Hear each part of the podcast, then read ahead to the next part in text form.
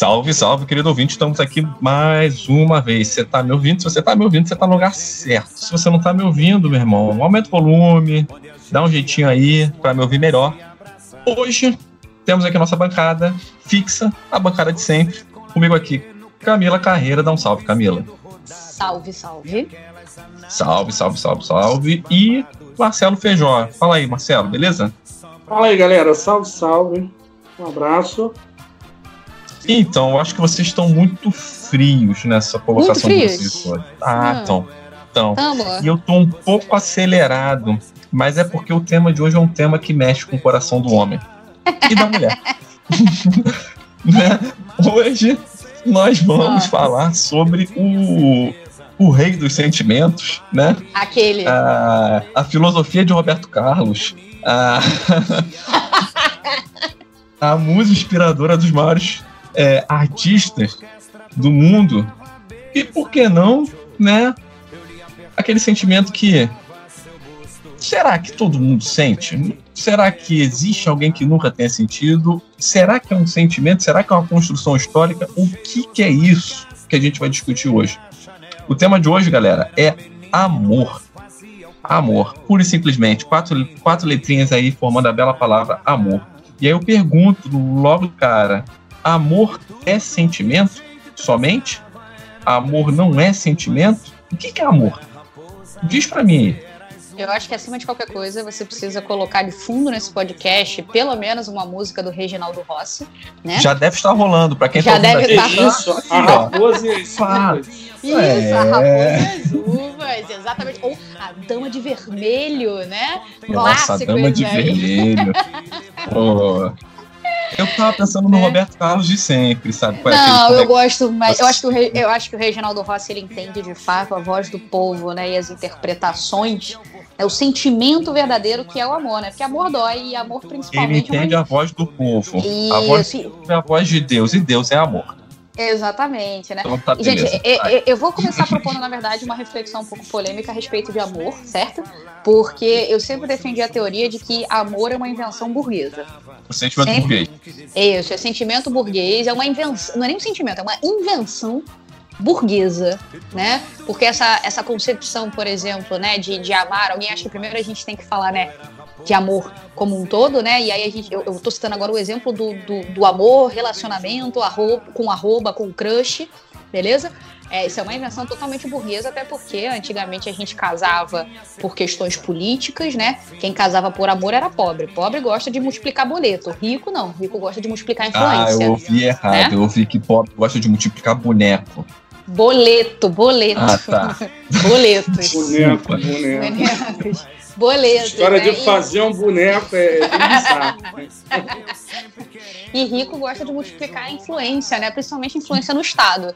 É, então eu acho que essa concepção né, de, de casar por amor é, é um- uma. Ou então viver um relacionamento por amor e que o amor tudo salva, o amor tudo constrói, o amor tudo detém. Isso é coisa de burguês safado, né? Burguês é que inventa isso aí. Até porque se você for viver um relacionamento no dia a dia ali, ó, true raiz, porra, amor é acho que é a última coisa que segura a gente. Então, amor é contrato? É isso? Ah, amor é um contrato É. social? É. É? Não sei. Ju- Judeu, o que, que você acha? Feijó? Não, judeu tá perguntando. Não, Feijó o judeu tá responde. perguntando. Eu Judeu pergunta, perguntando, feijó porra. responde, pô. Porra, Eu também tô gosto de jogar perguntando. polêmica. Então tá Não, bom. A polêmica Feijó. é minha. É Olha contrato, só, cara? é- Eu entendo. Como contrato. Olha, Acordo. Dentro de uma linguagem grega, a gente pode conceber o amor eros, né? Que era aquele amor ligado ao deus grego do sexo, o deus erótico, o deus Famoso da criatividade. É isso, do libido, da tesão, fertilidade. Isso. Eu acho que É, o Feijó é, contextualiza é, é. muito bem. Era um... era um tipo de amor ligado aos impulsos superficiais da carne. Muitas vezes existia uma discussão do que era Eros e do que era Dionísio, né?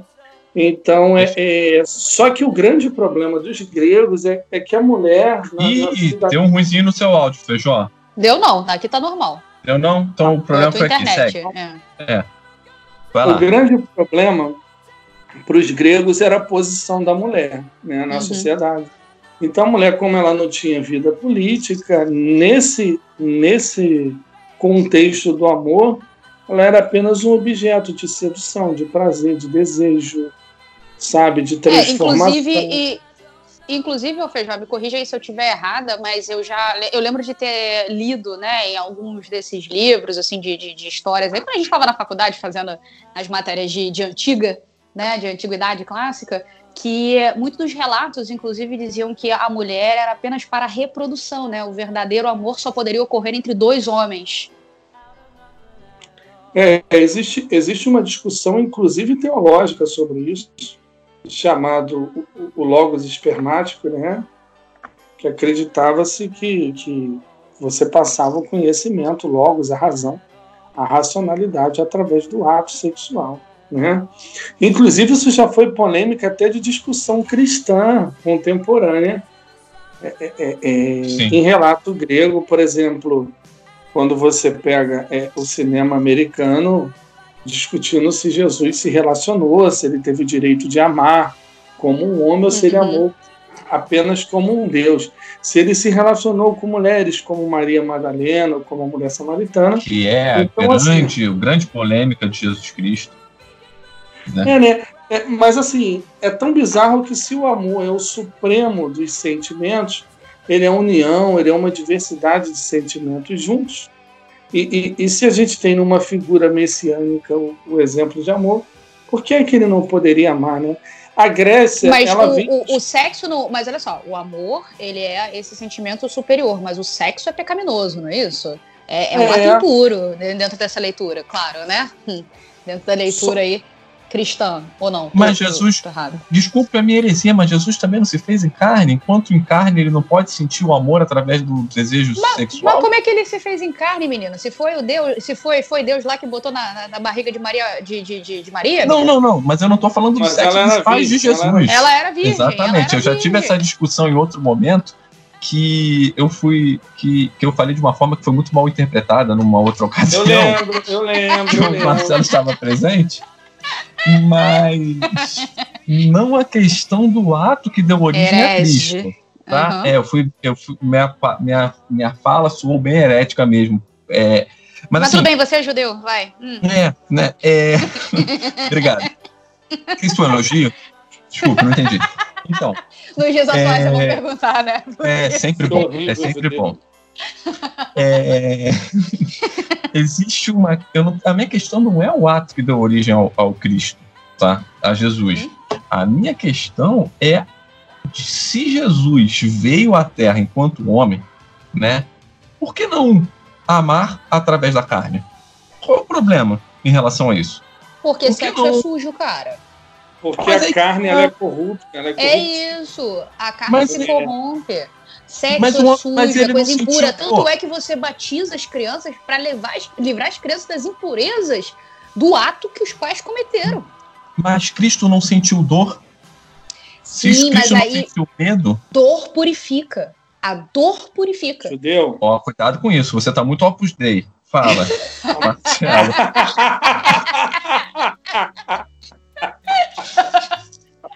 Eu tô falando dentro da visão dessa galera. Fantástico. Dor purifica, velho, entendeu? Tipo assim, sexo não. Tanto é que tem uma certa culpa aí, né, que a gente carrega com relação às nossas práticas prazer, sexuais, né? né? Ao prazer. Inclusive, é, a condenação aí do alto prazer, né? Ou seja, né, você não pode se conhecer. Isso, exatamente. Tocar uma, né? Então, assim, é, não pode. É, então, assim, mas, é, mas olha só, galera, é porque eu acho que tem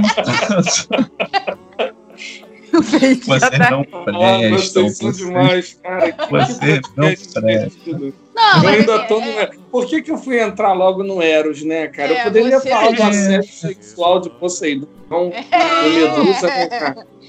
É, eu acho. Você... Não, mas olha só, se a gente for falar de assédio sexual e de relação sexual voltada hum. à mitologia, a gente entra em umas coisas que são extremamente assim bizarras para a concepção contemporânea, né? Tudo bem. A questão mas são referenciais de amor. Isso, são referenciais de amor da época. A relação, o amor, o de Atenas por Poseidon fez ela amaldiçoar a Medusa, que foi violentada praticamente Sim. sexualmente.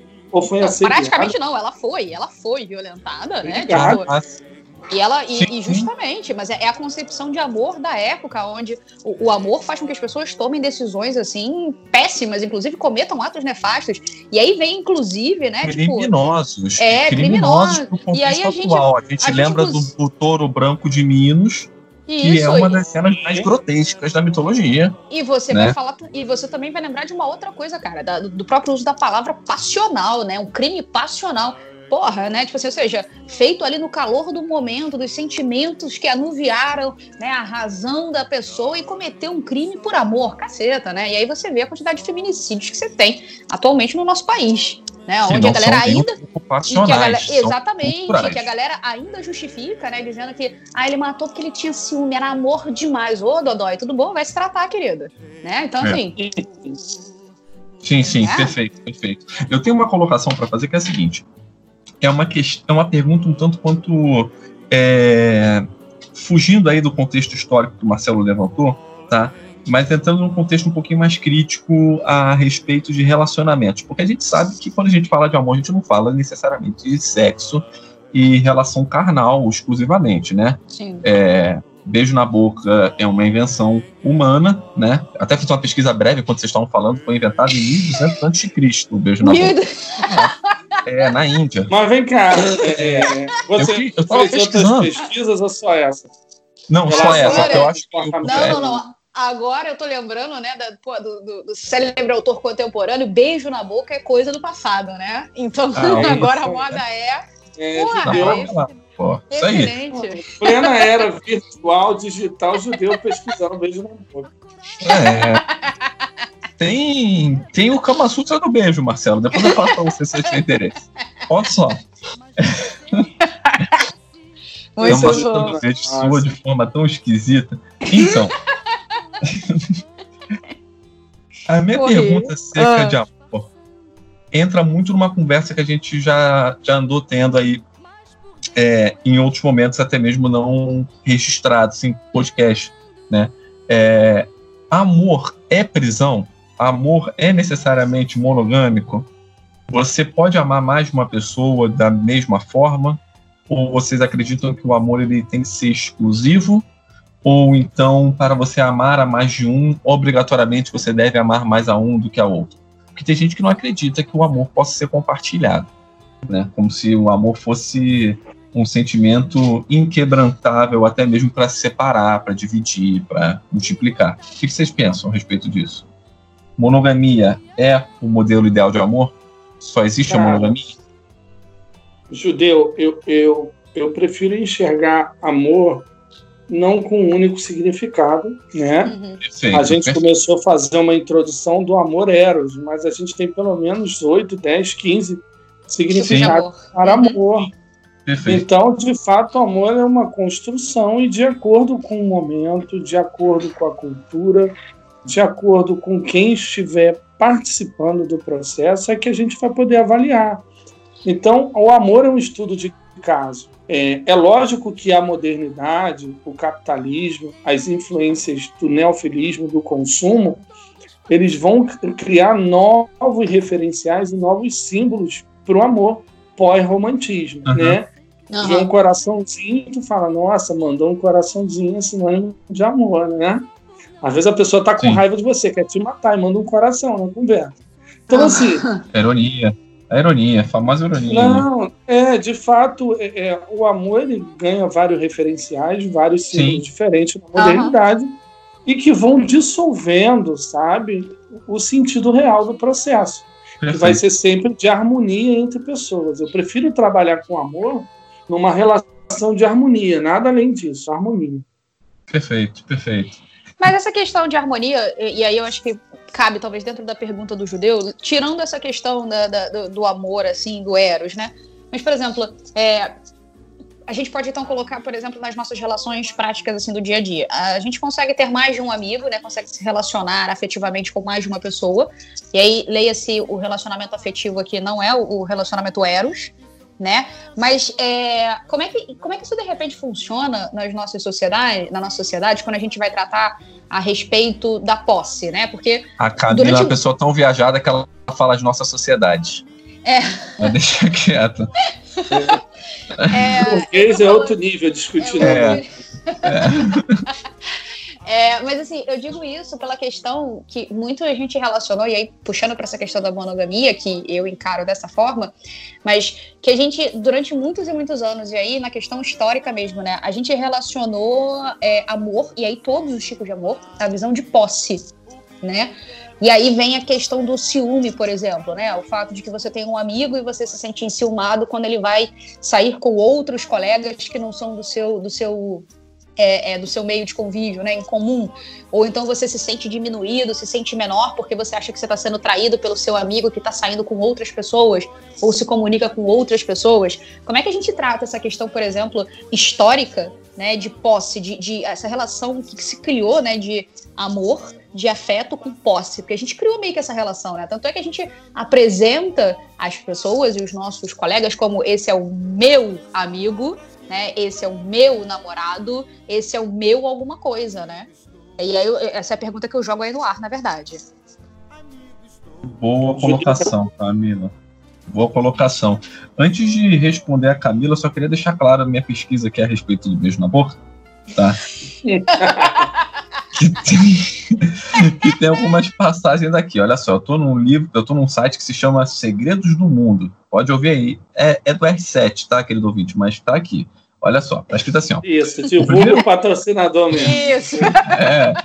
Pô, tá aqui, olha só. Para vocês verem como é que é real o que eu tô falando. Tá na internet, é verdade. Olha só. ela nunca é... mentira pra mim. Nunca, a internet nunca mentira pra mim, ela não teria essa coragem. De ferir meu coração, magoar o meu amor. É... Brasil 247. É. O primeiro ato. Não, aí eu já até li errado, ó. O primeiro registro do ato veio do Oriente, dos hindus. Em 1200 a.C., no livro védico Satapata, é, é, Satapata, é, que são os textos sagrados em que se baseia o brahmanismo, né, recheado de sensualidade, está escrito o seguinte: Amo beber o vapor de seus lábios. Outro registro, é a última parte que eu vou ler, tá, gente? Outro tá. registro foi o Mahabharata, poema épico com mais de 200 mil versos compilados em aproximadamente mil antes de Cristo, que descreve. A Sim. matéria está escrita toda errada, tá? Eu estou tentando, eu tô tendo que corrigir conforme eu estou lendo. Que descreve. Já sabe que a credibilidade é bastante é, questionável. Já caiu. Né? Já caiu. É, não, mentira, galera, tá tudo muito bem escrito. É, abre aspas. Pôs a sua boca em minha boca, fez um barulho e isso produziu em mim um prazer. Fecha aspas. Então, é, eu já nem lembro qual foi a pergunta da Camila, mas respondendo que a Camila perguntou. O que, que, você perguntou mesmo, Camila? Desculpa. Eu tinha perguntado da questão do sentimento de posse, né? Das nossas ah, sim, relações. Sim, sim, eu entendo que que muito do sentimento de posse, quando a gente trabalha com questão é, afetiva de natureza realmente carnal, tá? É, no caso, um relacionamento é, amoroso com, com o intuito de consolidação de família, né, casal, é, muito se dá pela, pela ideia do, da mulher enquanto um segundo, enquanto segundo sexo, né? O pertencimento da mulher como uma propriedade masculina, né? Infelizmente, aí por conta da nossa conformação histórica. Quando a gente pensa em relação a questões de amizade, né, eu já começo a ter um pouquinho de dificuldade de trabalhar essa noção de posse. Eu não sei se a colocação do meu amigo, minha amiga, meu colega é pela necessidade de você demonstrar algum tipo de vínculo social para outras pessoas que estejam de fora, ou se você tem é, essa necessidade de se inserir dentro de um contexto, dentro de um grupo e demonstrar isso de forma clara. Então você atribui a posse, entende? Ou talvez seja realmente uma questão de língua portuguesa, eu não sei como colocar isso, mas a mim me parece muito uma questão de você se inserir dentro de um de um grupo, de uma relação, de um, de uma social. Eu não sei se eu estou falando besteira, Marcelo. O que, que você pensa? Judeu, hum. eu tenho uma consideração a fazer sobre isso. Eu acho que é o seguinte: é muito comum, e eu gostaria muito de ouvir um biólogo, tipo o colega William, o Hermes, qualquer um que trabalha com a gente nesse momento, que existe uma ideia de conquista antes do amor. né? O uhum. amor ele não ele não, não aparece do nada, tem todo um processo. Né? No outro Sim. dia eu estava vendo um, um, um, um, grupo de pássaros que fazia uma exibição para a fêmea escolher com quem ia se acasalar, né, cara? Então, assim, é, é, eu acho que a ideia de posse, embora no contexto histórico grego ela esteja ligada a uma linguagem patriarcal, uma linguagem Sim. É, a dominação. Você sabe falar muito mais bonito que essas coisas, cara. É, não, de boa. Eu acho que eu acho que, que rola uma ideia de conquista e, e, e, se torna um prêmio, né? Eu acho muito engraçado que um homem falar assim, aquela ali é minha mulher. Agora, Sim. pede, por exemplo, Camila, fala assim, meu homem, fala. Camila? Abre o microfone, Camila. Não, eu tô aqui, foi mal, é porque minha internet deu um vacilo aqui. Não, mas eu acho esquisito falar meu homem. É, um negócio meu homem. Sujo. Entende? Meio entende. sujo, né? Subversivo é. ali meio, né? Isso, mas, uhum. mas a sociedade tornou. Então, essa ideia de posse, ela é consequencial da ideia de conquista. Então, assim, parece que eu lutei muito para ter aquilo e agora eu tenho que cercar de todos os lados para não Entendi. perder. Como Perfeito. se eu fosse. Então, é, estruturalmente, a gente pode até pensar numa ideia de dominação machista, sim, ela é clara, mas uhum. existe algo além. Eu acho que o cara que fala assim, ah, a Camila é minha, né? Uhum. O, o, ele não está falando com uma ideia de posse em si, mas com uma ideia de conquista. Ó. Dentre outros, ela é minha. É eu minha consegui. porque eu conquistei, eu, eu lutei por isso aqui. Não foi a força, uhum. entende assim a dimensão do, do processo? Entendi. Sim, sim. É, é uma afirmação social, né, cara? Então, assim, isso. assim é, é, uma coisa muito maior do que só a posse, né? Mas Te entendo da, e concordo. essa questão da afirmação, por exemplo, social, da, da, da conquista, né? Tanto é que a, algumas pessoas do nosso ciclo a gente mostra com mais orgulho do que outras, né? De repente, assim por dizer, né? Principalmente quando a gente. É, não, não sei, tipo assim, quando a gente é amigo de alguém, e aí eu, eu, eu vou citar exemplos de, de, que isso já aconteceu muito comigo quando eu era mais nova, né? E tinha ainda aquela, aquela visão infantil, né? De que se eu for amiga de determinadas pessoas que Amigo são importantes. Do rei, né? Isso. Se eu sou amiga de pessoas que são importantes, então eu também sou importante igual, né? E aí a gente tem um prazer, assim, de dizer que, ah, eu sou amigo de fulano, e fulano é famoso, e fulano é importante, né? E a gente faz questão de reforçar isso, às vezes numa conversa que o cara nem tá presente, né? É o atestado é do Lambibotas. Isso, o atestado do Lambibotas. Pode ser assim, de repente. Exatamente. Mas, o, gente... o, Ô Camila, hum. os gregos também contextualizavam essa ideia da amizade como filia, uhum. uma Sim. ideia de camaradagem, de aproximação, uhum. que ela tinha vários desdobramentos no que diz respeito à vantagem, realmente, Sim. né? E, e, uma admiração. Vantagem política, muitas vezes. Entendi. Não, e uma admiração incontrolável. Então, ela está dentro do contexto de amor. O teu exemplo, ele, ele ele é explícito no que diz respeito à filia. Não é uma ideia de, não, eu sou amigo da Camila, cara. Mas aí, tá de doido? novo, essa questão, essa questão do amor que a gente coloca aí, ela vai contrária ao que a gente é, é, entende por amor, no caso, desde que, que se explica pra gente de amor, que é um sentimento bom e puro. Quando, na verdade, a gente está falando aí dessa questão de, ah, eu sou amigo de fulano, tá maluco? Sou amigo de fulano. A questão é muito mais ali de, de mostrar status, né, de poder, como você mesmo acabou de falar, é, de admiração, pode até ser de um quê de admiração, mas também tem um quê de reforço ali da nossa, da nossa posição, né? Da, da que a gente não, olha ocupa. só. Eu Sim acho que é, eu acho que é importante a gente pensar no, no, contexto do, do respaldo social ali, né? Eu sou amigo do fulano, então hum. eu tenho eu tenho uma condição privilegiada. É, isso é algo a ser considerável. Isso vai para além da questão do amor. Eu acho que acaba indo até além da, além da questão do amor em si a, ligado à questão da admiração é que a gente tem uma, uma ideia de que é impossível a gente não amar se a gente não admirar, né? Eu acho que muitas pessoas pensam dessa forma. Para eu amar, eu primeiro tenho que admirar a, aquilo ao qual estou amando, né? A, é um, a paixão ou o amor, ela se. E aí não é carnal, não, tá, gente? E paixão e amor são coisas diferentes também. Tem muita gente que diz que é diferente, tem muita gente que diz que é igual. Eu acho que é uma discussão que eu posso até jogar para vocês já logo na sequência, se existe alguma diferença real entre esses sentimentos e essas ideias. mas existe uma concepção de que eu só posso amar aquele ao qual eu admiro, ao qual eu gostaria de ter perto, ou então ao qual aquele que eu gostaria de perceber, de notar, né? Então isso cai no contexto até mesmo de, de posicionamento daquela pessoa, aquele é um homem honesto. Aquele homem honesto, eu adoraria ter aquele homem honesto como meu amigo. Ou então aquela mulher, ela é lindíssima, e logo fiquei encantado e apaixonado pela beleza estética dela. Uhum. Entende? Então, eu acho que existe muito essa questão, esse referencial da, da, admiração e da necessidade de estar próximo àquilo que a gente admira e aquilo que a gente tem algum tipo de desejo, né? É, uhum. E aí vai para além do desejo carnal, pode ser um desejo afetivo, um desejo de amizade, né? Pode entrar dentro da, do, do, critério que o Marcelo Feijó acabou de colocar a respeito da filia, tá? Eu acho que é fantástico, muito bem colocado aqui. É, mas dentro desse conceito, até quando a gente pode falar literalmente sobre amor ou paixão e o que, que seria a paixão? Porque a gente fala muito sobre amor, mas colocando a paixão como um segundo patamar ali, num segundo escalão, num segundo plano, né? Paixão e amor podem ser trabalhadas juntas, são a mesma coisa, são completamente diferentes, uma é etapa da outra. O que vocês entendem por esses dois, por essas duas palavrinhas aí?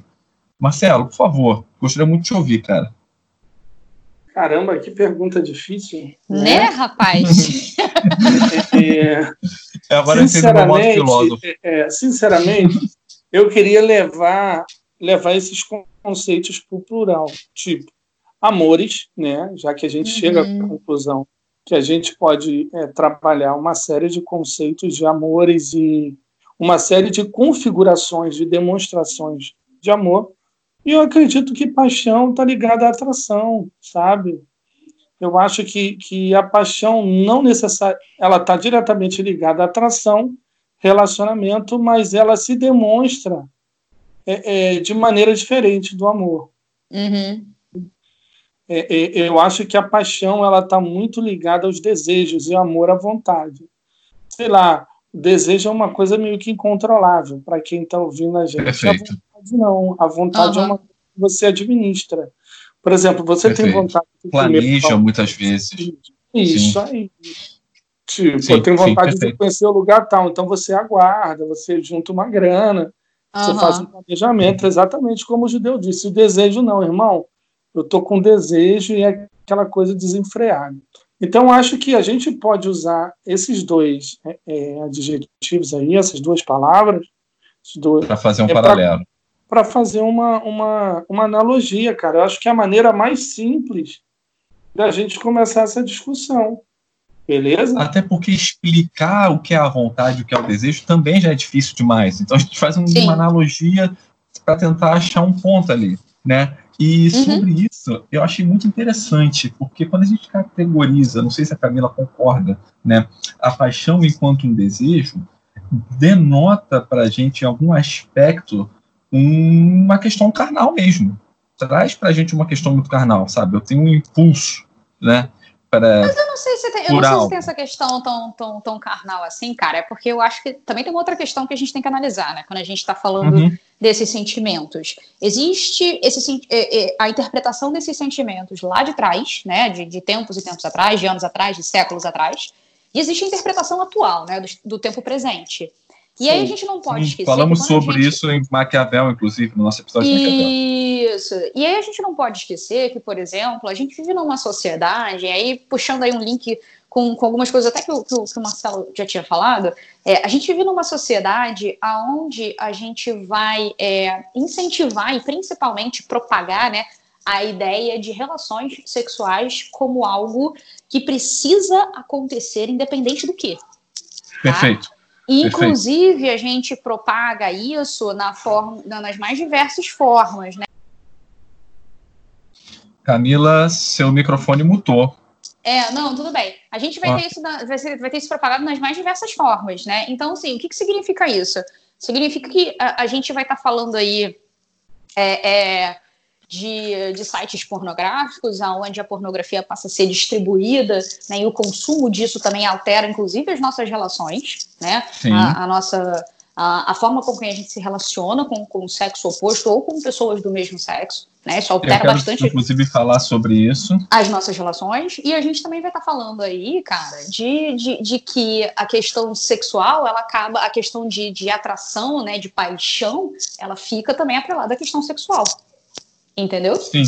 Sim, sim. E, não, e, e, não necessariamente eu encaro dessa forma. Ser apaixonado por algo, o cobiçar o algo, o querer ter algo, eu não encaro necessariamente como forma carnal de consumar um ato em si. Mas eu entendo como, por exemplo, é, é, o de querer ter perto, talvez muito mais próximo à noção de posse, né? É, é que a gente estava discutindo anteriormente né? E, e, e de, de, de, não saber muito bem lidar com isso, né? De não saber muito bem lidar com esse sentimento e ele se extravasar de, de outras formas, além da questão platônica, né? Do amor platônico. Mas ele se extravasar isso de uma forma física, não necessariamente sexual, né? Aí eu tô falando, de repente, de abraços, de beijos, de cafunés, entendeu? De, de, de, às vezes, até mesmo de cercar a pessoa, de querer estar o tempo inteiro com a pessoa, entendeu? Certo, certo. É, eu, eu queria ouvir eu... também o Marcelo um pouquinho sobre isso, Marcelo. Cara, que a Camila falou bastante é... coisa, ela foi bem, bem explícita na, na fala eu já, dela. Eu já vou começar com uma referência que eu acho que é bem legal pra gente, que é a música da Rita, né? Sexo é esporte, sexo é escolha e amor é sorte, né? Uhum. É, é, eu acho que é muito legal essa colocação da Camila, assim, essa relação da pós-modernidade entre sexo e amor, tipo, se não tiver sexo, não tem amor, né? Sim. É, é, é, isso é muito gritante, cara. Isso é muito forte numa sociedade que vem. Quer ver um, um paralelo, Marcelo, engraçado? A gente fala que um casal, quando se conhece e começa a se relacionar, é um casal apaixonado. Logo, um casal ativamente, assim, né? De, forma, de uma, forma, uma vida sexual bem ativa conforme esse relacionamento progride, se torna um casamento, e esse casal vai envelhecendo, se torna velhinho e provavelmente não pratica mais o, o sexo, né? Disse que agora viraram grandes amigos, né? O casal, o casamento amadureceu de tal forma que esse casal não é necessariamente um casal apaixonado, mas é um casal unido pela amizade, entende? Tem essa, tem essa questão também, né? Você está colocando aí. Mas, por favor, desculpa é, a interrupção, prossiga. Então, existe uma ideia também é, é, de depravação do sexo, uma vez que ele é comparado à ideia de amor. Então, cria-se na pós-modernidade uma discussão entre sexo com amor e sexo sem amor. Parece sexo com compromisso e sexo sem compromisso. Não sei se vocês já ouviram isso. Sim, sim. Mas acredito que sim, né? Encontros casuais já. aí por diante. É, então, quem nunca viu o vídeo de sexo casual? Sabe o que é sexo casual? É um clássico da internet. É um clássico. então, assim, então, cara, é, é, a gente vai observando que os referenciais desses conceitos eles vão perdendo assim uma, uma vão deixando de ser palpáveis, sabe? Então, hoje, para você afirmar que uma coisa é amor, você precisa de símbolos comerciais, por exemplo. Sim. O judeu ele recebe um buquê de flores de uma namorada e isso é sinônimo de amor. Né? Sim, um é. jantar que ela prepara para você. Eu gostei do de uma própria... namorada. Vocês sabem que isso significa é. que são muitas, né? É, claro, óbvio. a gente vai chegar na parte dos amores. Isso que eu mandei passar para plural, né? É, não, e assim, da só vila, rapidamente. Já tive mulheres. Só puxando rapidamente o que você falou, por exemplo, ou Feijão, só para exemplificar melhor essa questão do, do materialismo né, nessas, na, nas relações afetivas, é, que a gente vai ter, por exemplo, após a Segunda Guerra Mundial, né, é, ali por volta da década de 60, mais ou menos, os diamantes sendo colocados como uma verdadeira prova de amor, né, que Sim. um homem poderia oferecer a uma mulher. E isso é, inclusive, é, o início da indústria do diamante, né, que vai colocar justamente as joias como a prova do amor real que um homem pode sentir por uma mulher. Então, se eu tiver que noivar, eu tenho que ter um bonito, um bonito anel, né, um diamante, um, um de quilates ali, um solitário ali, não, um coração do oceano, tipo, eu quero um diamante grande, caralho. É, porra, eu, hein? O coração do oceano. Tipo, tá isso, isso. E, e, é engraçado porque tem, tem um outro lado dessa moeda, né? Que aí eu acho que não só é, não é em relação ao homem, mas aí sim em relação à mulher, e é um período anterior à, à própria guerra, que é a ideia de que a prova de amor que a mulher dá para um homem é justamente o sexo, né? Não sei, Judeu, é? Não, não tem sei, essa. É, tu tá falando? Não é? Não é, é que quando o é? homem faz uma prova de amor para a mulher. Uma tá prova de amor para mim será Zeca Pagodinho, tá? É... Uma prova de amor, vou até botar aqui para tocar. Não, vai entrar aí, ó. Não, eu Mas entendi. Vocês eu nunca entendi. viram isso em filmes, não, já entendi, novelas, sim. em coisas já desse tipo? Isso, você já pede uma prova de amor, ele, na verdade está pedindo à noite você com a mulher. Você me ama, sim, isso. sim, eu amo. O que, que você isso. quer? Eu quero a sua virgindade. Né? Isso. Né? Vamos direto ao ponto. Essa Exatamente. acontecia principalmente nas zonas rurais, onde as meninas tinham menos instrução, né, cara? Sim. E, e elas eram... É, Cara, isso é bizarro. Eu não sei no que é que eu enquadro. Cara, vocês isso. me desmoralizam muito.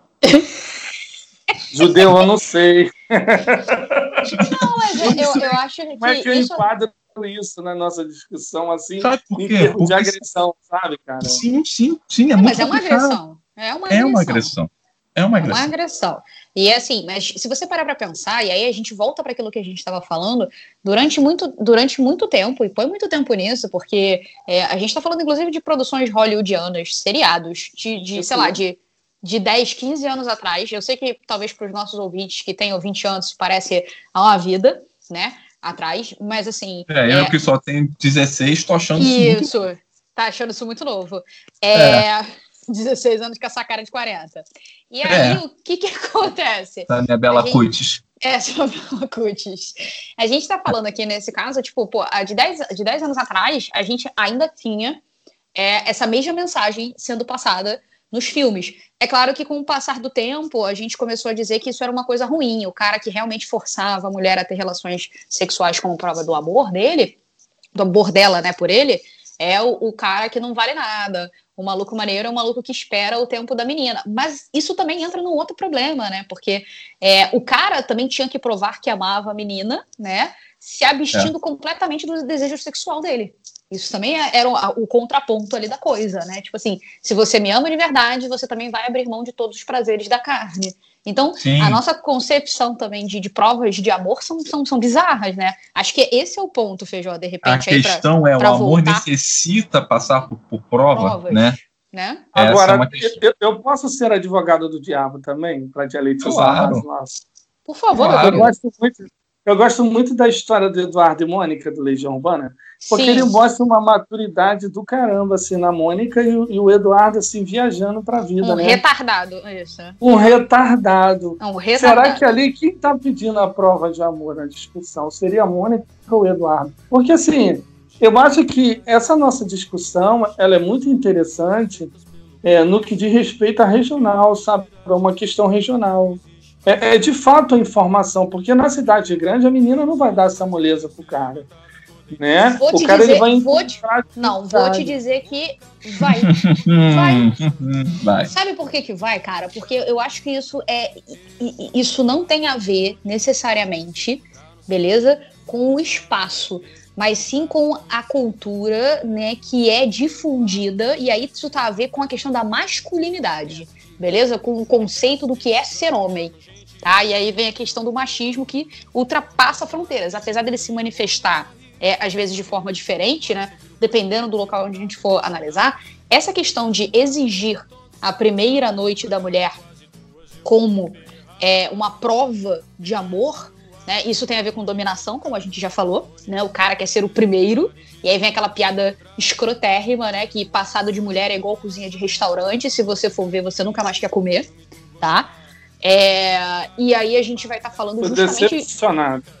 A gente vai estar tá falando justamente de uma cultura, cara. E isso também vai se aplicar na cidade. A diferença é que a garota da cidade, dependendo da onde ela for, da, da, da também da, da, da, classe social a qual ela ocupa, também tem isso, né? E aí aonde ela mora dentro do centro urbano, ela vai ser um pouco mais safa nisso. Mas a gente também vai estar tá sujeita a esse tipo de pressão, beleza? Porque isso é uma coisa passada, e aí a gente volta para a questão da mídia como propaganda. Isso é feito como propaganda também pelos seriados, pelos filmes. Isso mudou recentemente, tá? Mas assim, de novo, é, eu, quando tinha 16 anos, assistindo aos milhares de filmes, né? Tipo assim, que era pra minha faixa etária de adolescentes, assim, etc. É, eu fui bombardeada com essa, com essa informação. Entendeu? A diferença é que eu peguei uma, uma transição né, de, de, de mensagem aonde é, eu também já comecei a encarar seriados onde mostrava que esse cara que me exigia alguma coisa é que era um vacilão. Entendeu? Mas Sabe assim. interessante? É, isso foi é uma que... mensagem passada uhum. para todo mundo, tanto para homens quanto para mulheres. Sabe uma coisa que eu acho interessante dessa discussão? Por que, você tá frustrado, cara? Por que, que você tá frustrado? Eu tô com a letra, tô com a letra de Eduardo e Mônica aqui, isso marcou minha adolescência aqui, sabe? Eu, eu achava Urbana, de fato. Então... Jura? Odeio. Porra. Também não gosto. Puta Também merda. não gosto. ah, agora, agora eu só vou usar a letra dele. Legião é. Urbana são os Beatles ah, tropicanos, ah, tropicais. Ah, Porra, tá maluca. Mas não, olha mas só, tem uma. Tem uma. Tem uma questão aí que é bem interessante, gente, que é o seguinte, olha só. A gente levantou no episódio até o, até o momento, né? A gente discutiu ah. sobre relações é, ligadas à proximidade, à amizade, só que todas elas foram héteras. Todas as relações de cunho não, heterossexual. Não. Sim. A não ser no Os começo. exemplos que eu estou dando se aplicam todas as relações de qualquer configuração.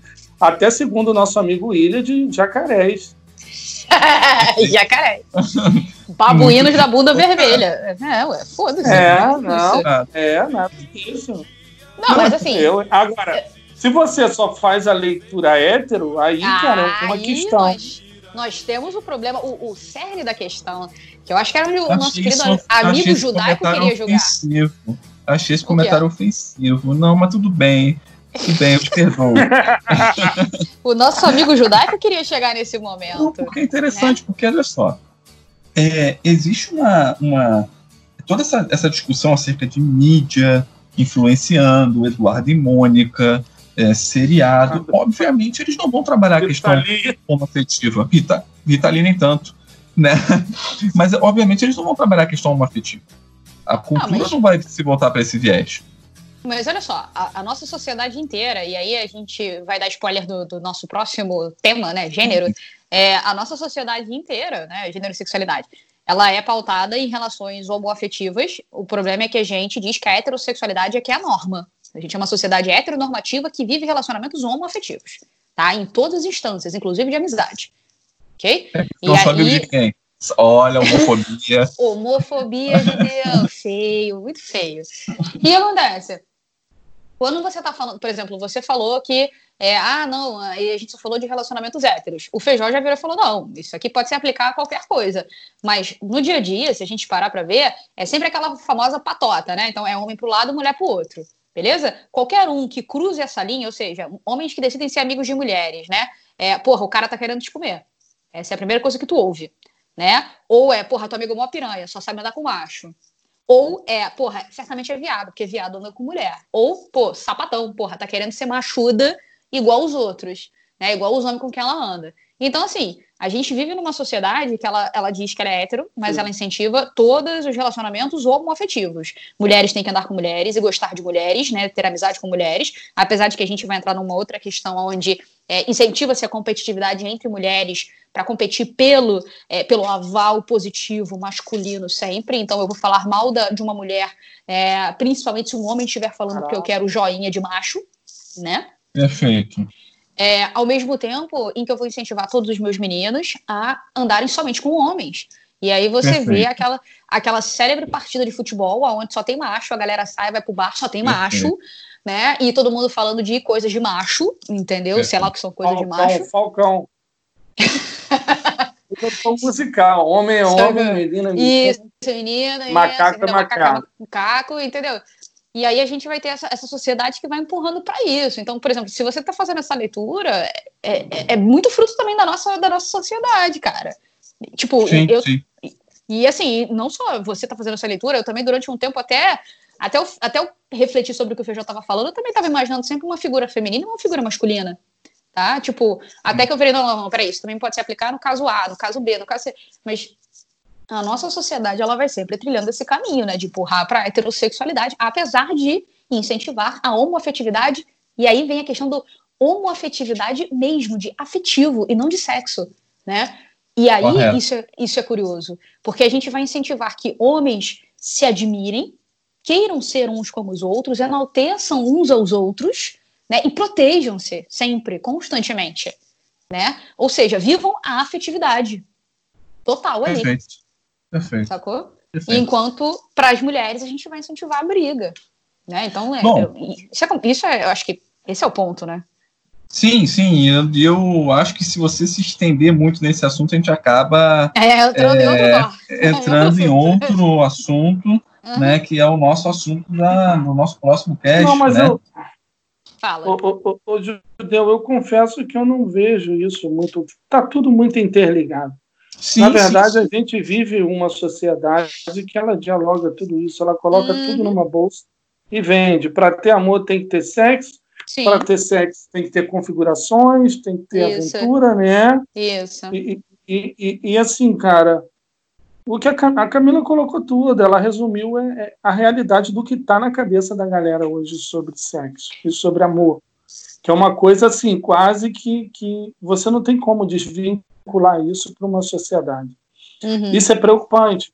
Isso é preocupante. Porque, Sim. quer porque dizer, se o sexo não for bom, não tem amor. Exatamente. A gente, inclusive, vai pautar as nossas relações mediante o tesão que a gente sente pelo outro, né? Ou seja, é, eu, vou eu, vou, eu, eu vou fugir de uma relação que seja saudável, né? Tipo assim, para o meu crescimento pessoal, porque eu vivo numa sociedade que diz que se não tem uma química, né? Se não tem um fogo de pele na hora, não, é, não, não vai dar certo. Entendeu? Então eu tenho, que, eu tenho que procurar uma atriz, um ator pornô para me relacionar. Porque aí sim, aí, aí o bagulho vai ser bom. Sendo que, assim, novamente, né, as relações afetivas, elas estão além da questão física. E muitas das vezes, e aí eu vou colocar, né, aí é minha opinião, né, não, não vou ter embasamento teórico para essa porra, não, é minha, minha opinião de viver esse mesmo. Muitas das vezes, né, a gente tem relacionamentos mais saudáveis com os nossos amigos, né? Que são pessoas com quem é, a gente não tem essa, essa questão sexual, né? Essa questão do, do físico, né? Do compromisso de posse. Não tem compromisso de posse, né? Ou seja, e enquanto, enquanto isso de casa, a gente tá quebrando pau com o nosso, com, com o nosso namorado, com a nossa esposa, o que seja, entendeu? O vive um relacionamento de merda. Mas ali tem um sexo incrível. Em compensa... E aí, então, pô, você, você vai chorar no ombro sempre dos seus amigos, né, cara? E aí, isso é bizarro. Perfeito, o fato de você perfeito, não poder perfeito. sentar e conversar com o teu parceiro ou com a sua parceira, mas sempre tem que delegar isso para amigos, isso é muito bizarro. Entendeu? Perfeito, muito bem colocado. Tem um outro termo em grego, que é o ágape, né? Que refere-se ao tipo de amor ligado ao bem-estar é, é, uhum. de algum ente querido. Porque, assim, existe uma confusão, Camila, é, principalmente na mente da, dos adolescentes, porque o adolescente ele ainda acredita que ele ama para o outro, mas na verdade você ama para si mesmo. Sim. Tá? Não existe essa ideia de correspondência, ela nunca vai, vai se igualar, você nunca vai conseguir colocar isso na balança. Né? Por exemplo, é, é, você tem um relacionamento, você ama esperando que a pessoa te ame da mesma maneira. Nossa, gente, claro. isso não existe. Isso, é isso chega a ser psicótico, doente. Ser doente. Dodói, vai se tratar. Acaba, é dodói, é dodói. Vai, dodói Mas, tratar, é, é, o mínimo. Mas é? Você Mas, ama para fazer o feliz. Né? Que isso, gente? Eu tô, tô errado? Tá errado. Não, não sei. Desculpa. Foi tá mal. Dodói. Tá dodói. Foi mal. O, o amor platônico o amor platônico já fez isso. Tu já viu? Quando um colega comenta alguma coisa, tu fala, mas teu amor é platônico. É.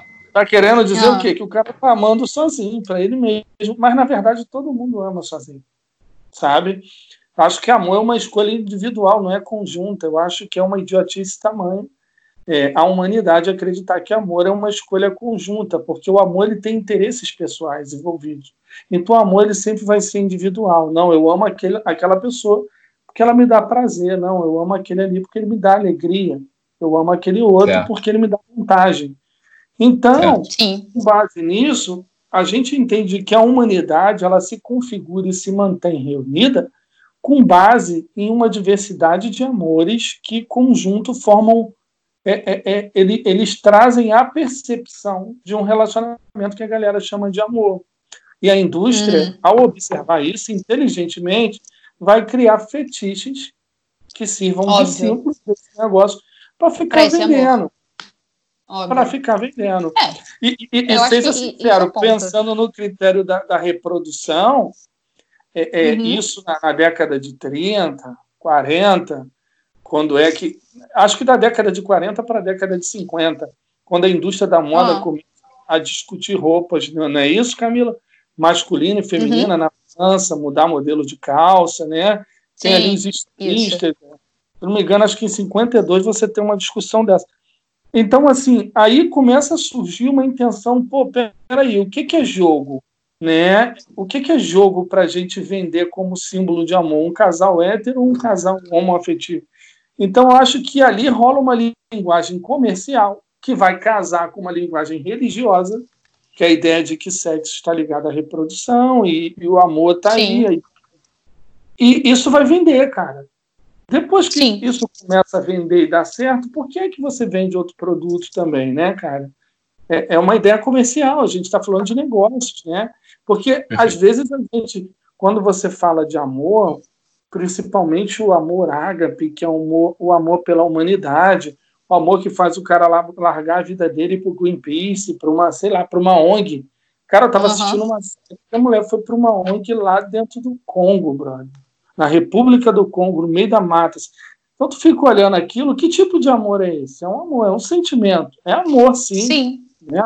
Os cristãos Certamente. vão dizer. Abandonar tudo, né, cara? A humanidade, né, cara? Abandonou seu trono uhum. de rei lá e se materializou e amou a humanidade. Então existe também essa ideia altruísta do amor, tá? que ela deve ser considerada, ela deve ser colocada aqui em xeque na nossa discussão, que faz as pessoas uhum. cometerem filho, por exemplo. A Camila é minha noiva e de repente a Camila termina o noivado comigo, eu vou me jogar do oitavo andar. Pô, é um amor altruísta, concorda? O judeu Dodói. Tá se relacionando, é. dodóizinho, né? Dodói, porra, vai se tratar, caceta. Dodói, esse dodói é o melhor, né? Ah, dodói, caceta, porra, vai se tratar, Não, né? Vocês é concordam isso? com essa percepção? Não, concordo, concordo com essa leitura. De, de, sim essa questão dos amores, assim, eu acho uhum. que são muitos amores, né? Sim. Do Martins da Vila. Sim, sim, correto. Já tive concordo. mulheres de todas as cores, de várias idades, muitos amores, e assim a gente vai, né? Mas olha só, é... então Olhando. a galera que diz que amor não existe sem dor, então tá falando uma bela de uma balela. Eu acho que tá, pô. Eu acho. Eu acho que você pode amar sem doer, caceta com tranquilidade. Porque senão a gente entra de novo naquela questão, judeu, de que, pô, é, o, que, o que na verdade é, salva, né, é a dor. O que importa, na verdade, é a dor e não o prazer. E a gente vai novamente condenar o sentir prazer. A gente acha que, porra, para amar, a gente tem que se fuder. E não é assim, sacou? Se tá... já discutiu isso lá atrás, né, cara? É, os epicureus.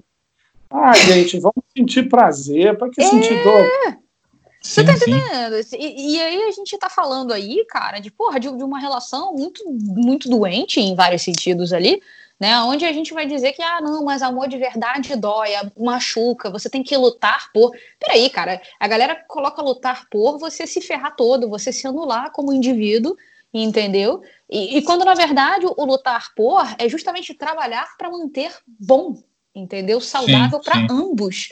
Entendeu? Não é se sofrer. sujeitar a situações é. ruins, a agressões. Agora, quando a pessoa entra numa relação que, que uma das partes é dodói, ela tá ferrada. Tá ferrada, exatamente. Tá se uma das partes é dodói, ela, ela tá ferrada. Ela, por amor, ela vai se sentir no dever, aquela ideia kantiana, moralista, uhum. não, eu tenho que ficar até o final, né, Branco? Exatamente, e aí ela eu vai quebrar que... a cara, isso, ela vai quebrar a cara, ela vai se fuder muito, entendeu? Vai e ela... contar uma história pessoal Eita. De uma amiga nossa que está aqui nessa conversa? Não, não quero ouvir isso, não. Não. Não, não, é de maneira ah. muito simples. Não vou, não vou atingir a integridade da nossa colega que está aqui, não. É... Era uma vez uma menina, uma menina jovem, jovem manceba. É... Manceba. Sim. A jovem manceba chamada, é, uhum. chamada Camila. Camila Sim. acreditava que o mundo era grande, que o mundo Isso. era maravilhoso e que as pessoas tinham o direito de serem felizes. Então, Perfeitamente. Camila Ainda acredito. tem essa crença na humanidade. Aham. Não estou falando de você, estou falando da Camila.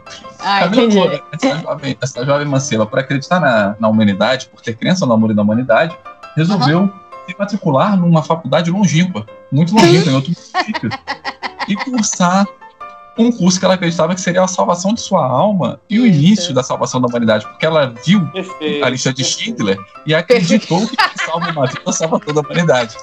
E aí Camila resolveu Coragem, fazer história. altruísta. É, Isso. isso. E aí Ah. Camila Suicídio.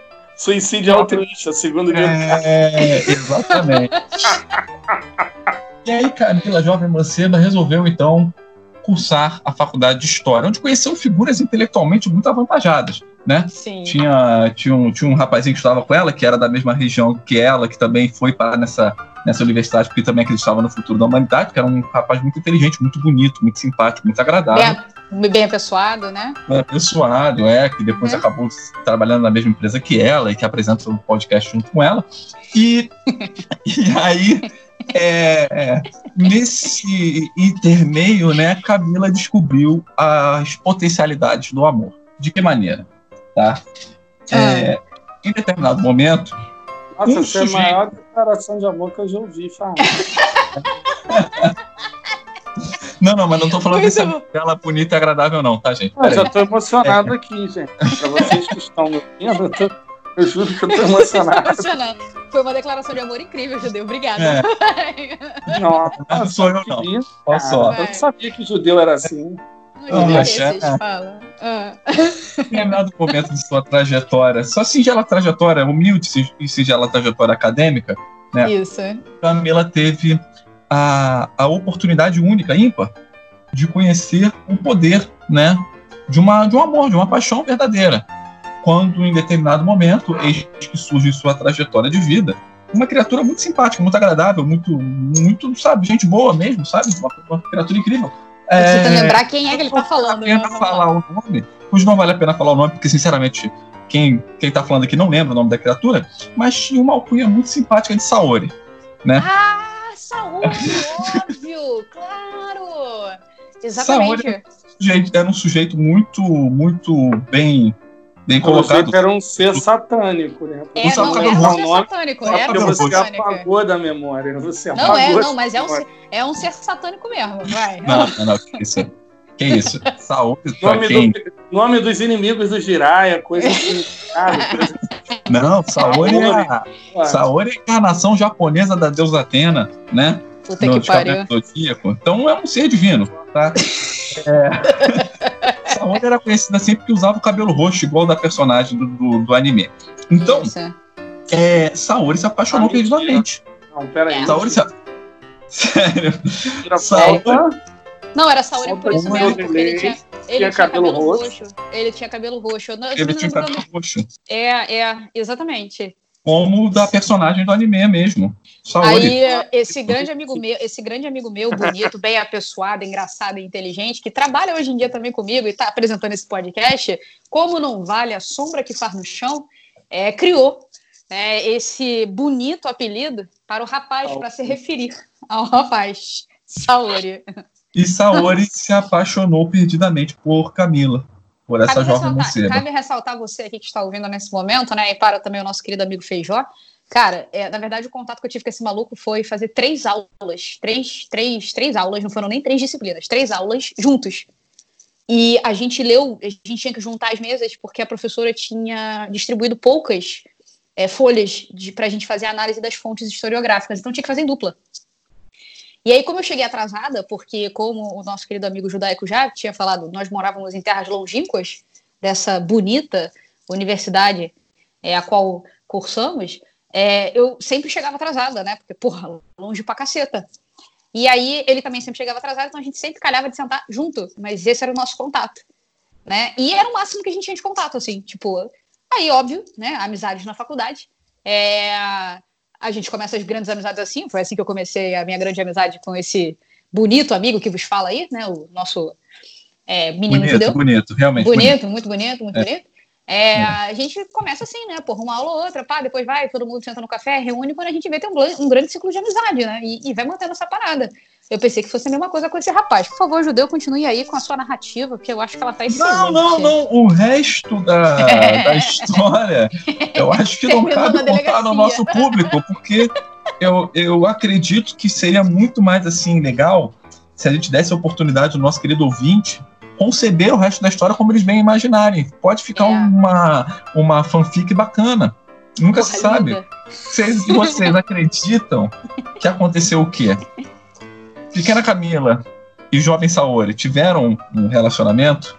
Pequena hum. Camila e Jovem Saori deram certo, não deram certo? Porque Jovem Saori o seu curso de graduação porque Camila falou que achava que era melhor ele fazer outra coisa. Ele trocou o curso. Mentira. Ele abandonou a graduação no meio do caminho. Juro, juro Mentira que você fez isso. Não, não cara, não, não, não, não, não, olha só. O papo foi o seguinte. Quem é o plano da história? Você decide. Na verdade, agora eu vou esclarecer para o nosso querido ouvinte e para o meu amigo Feijão. Na verdade, a gente estava sentado, todo mundo no café, batendo um papo, né? Se você não tivesse feito história. Esse ainda é um podcast sobre amor, tá? Exatamente.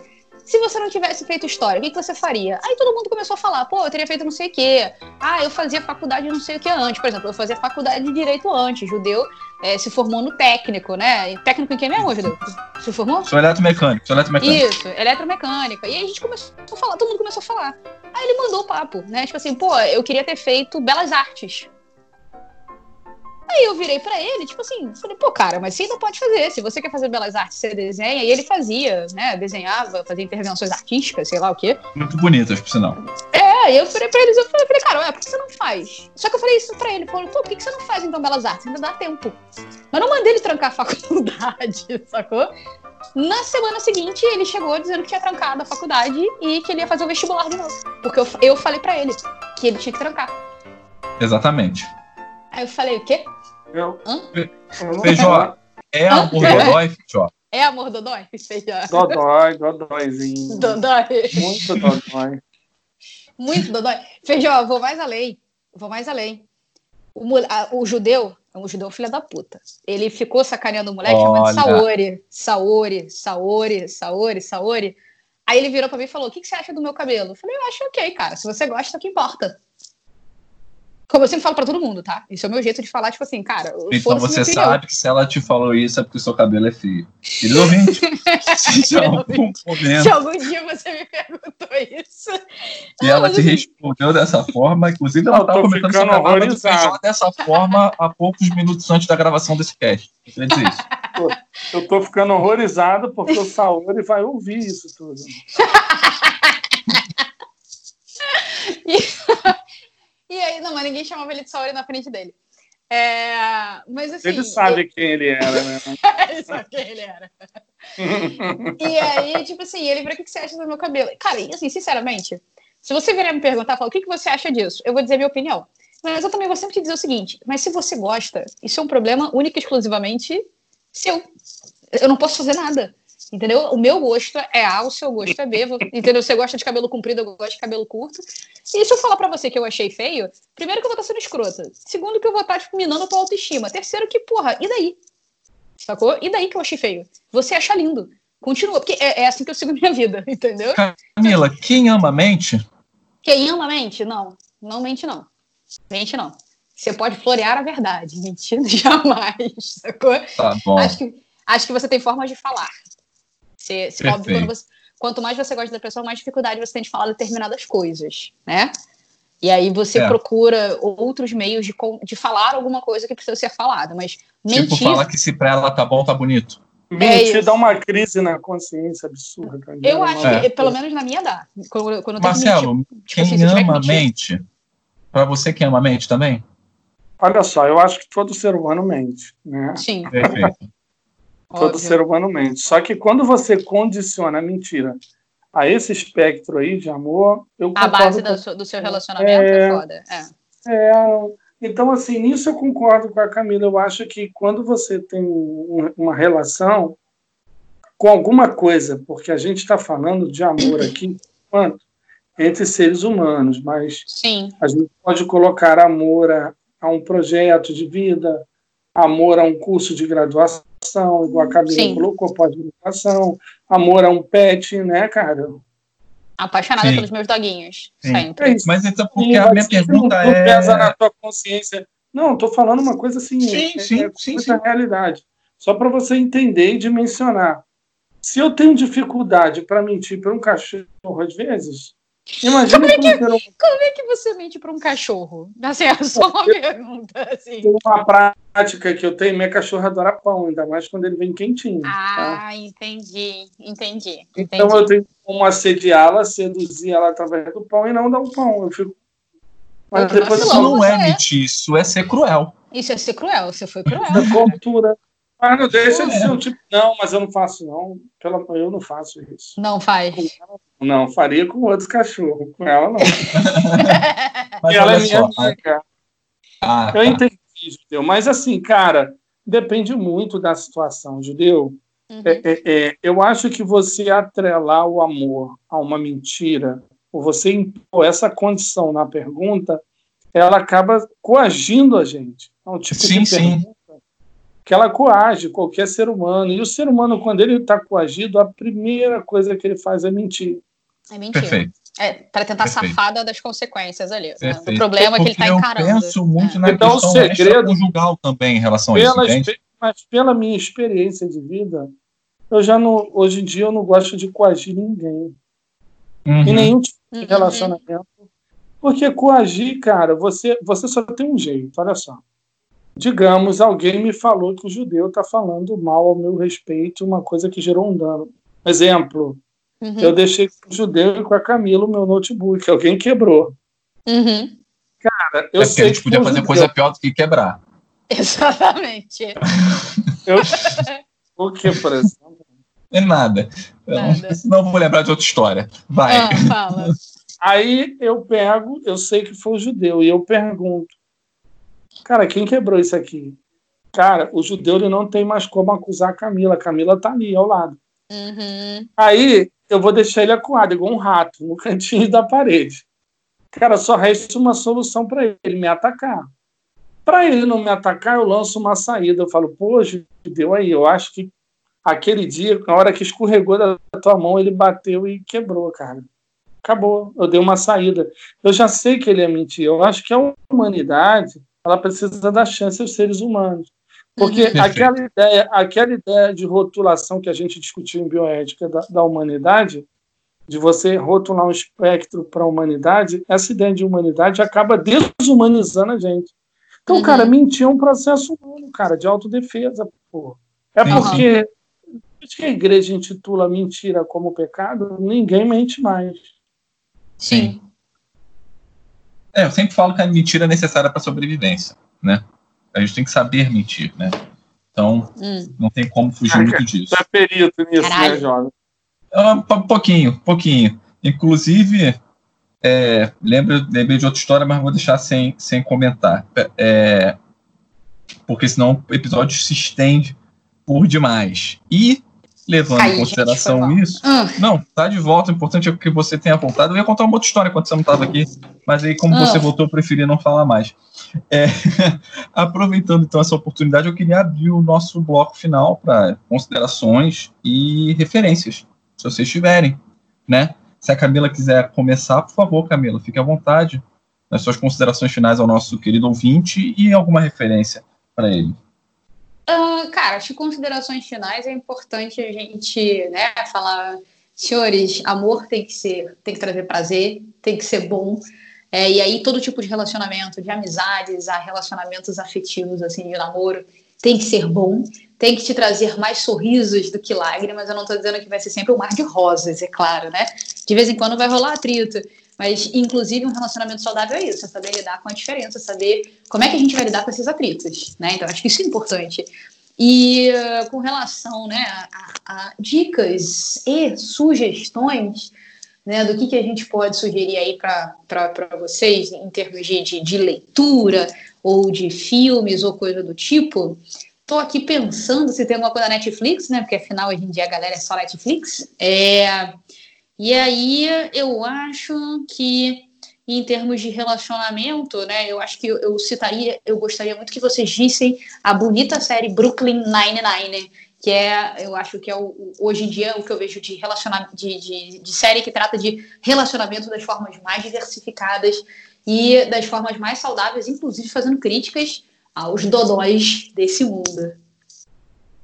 Obrigado, Camila. Excelente dica, apesar de eu não conhecer essa série. E agora eu deixo a palavra com o Marcelo Feijó. Feijó, fica à vontade, cara. Considerações finais, referências. É, eu queria, eu queria hoje deixar como referência um filme que eu sempre indico nas minhas aulas quando eu vou trabalhar esse conceito de amor grego, que é o filme Amor por Contrato, tá? É um filme que foi lançado em 2010, se não me engano está no Netflix, né?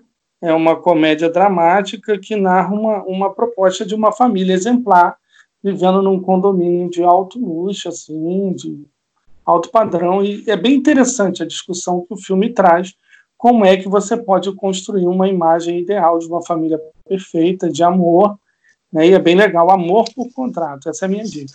E queria agradecer mais uma vez é, é, aos ouvintes aí que estão nos acompanhando, tá?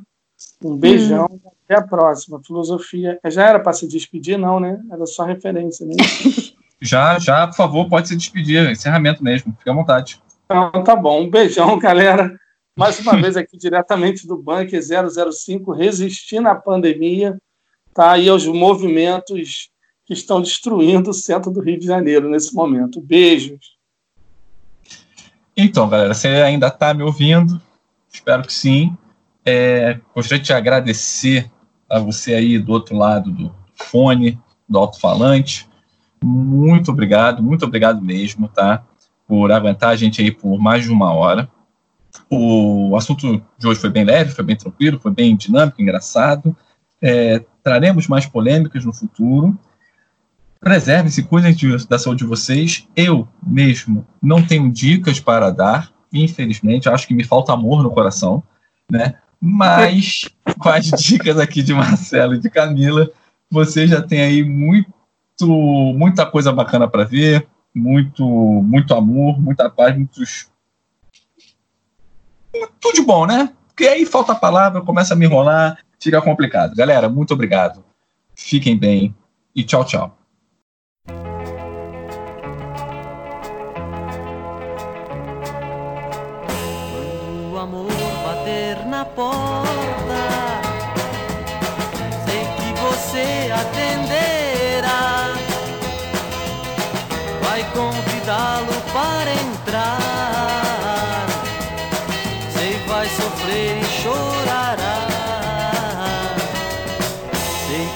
Você nunca amou. Mas o seu dia chegará.